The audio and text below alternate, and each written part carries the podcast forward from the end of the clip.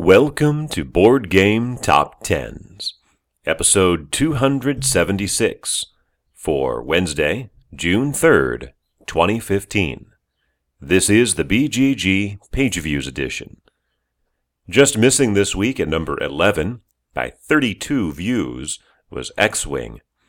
But returning after five weeks away to number 10 is Spectre Ops by Emerson Matsuuchi published by Nazca Games and Plaid Hat Games with 7,494 views. That's a gain of 94% over 3,000 from last week because it was just released.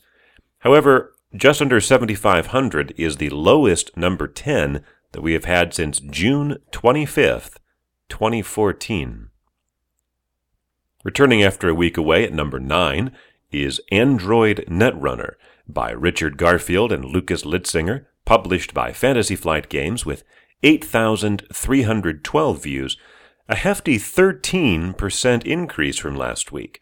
So this isn't just getting in because the general page view totals across the site are depressed, although that is part of it, but in fact is also in because of some news of its own. There were rumors and then an announcement regarding the fourth deluxe expansion for the game. Debuting at number 8, Arcade by Nestor Romeral Andres, published by Nestor Games, with 8,374 views, only 62 more than Netrunner. Nestor Games is a print on demand European publisher and has a slew of available games, uh, many, many of them abstracts, on their website. This is the first game from Nestor to make the hotness, to make the page views top 10.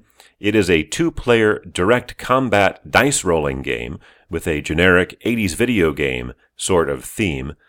I mean, it's an 80s video game theme that's not actually based on an 80s video game, with acrylic pieces that made the hotness list. Climbing three spots to number seven, Evolution by Dominic Crapuchettes, Dmitry Knorre, and Sergei Machin, published by North Star Games with 8,651 views. That is also a 13% increase from last week. Debuting at number six, Zombicide Black Plague by Raphael Guiton, Jean-Baptiste Lullien, and Nicolas Raoult, published by Cool Mini or Not and Guillotine Games with 8,837 views. This is an upcoming Kickstarter project for a sequel to the popular Zombicide, currently ranked 158 on BGG, where it is moved to a medieval fantasy setting.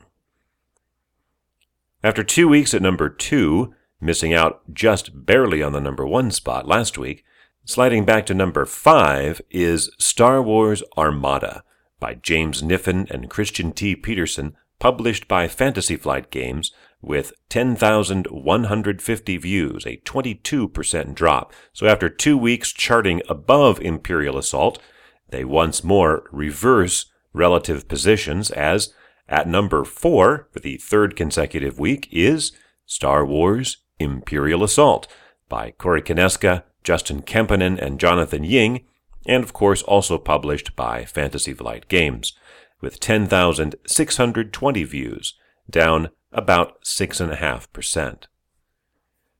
The highest debut of the week is at number 3, No Respect, from Milton Bradley, with 11,269 views.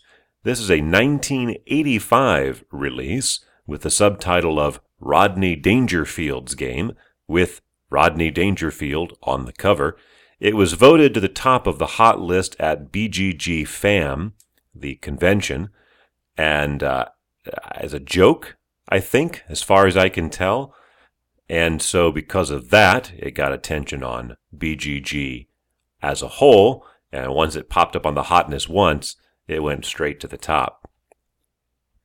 Climbing one spot to number two, Elysium by Matthew Dunstan and Brett J. Gilbert, published by Space Cowboys with 13,147 views, a 13% increase from last week. As mentioned, Elysium is a Kenner Spiel des Jahres nominee, and the other nominees for the Kenner Spiel and the regular Spiel had significant drops this week. On the other hand, Elysium gains 13%, partly because it was just released domestically and has also a well timed BGG contest to add attention to it. But our number one game, returning after eight weeks away and up from last week's number 18 position, is Forbidden Stars by James Kniffen, Samuel W. Bailey, and Corey Konieczka, published by Fantasy Flight Games with 17,859 views.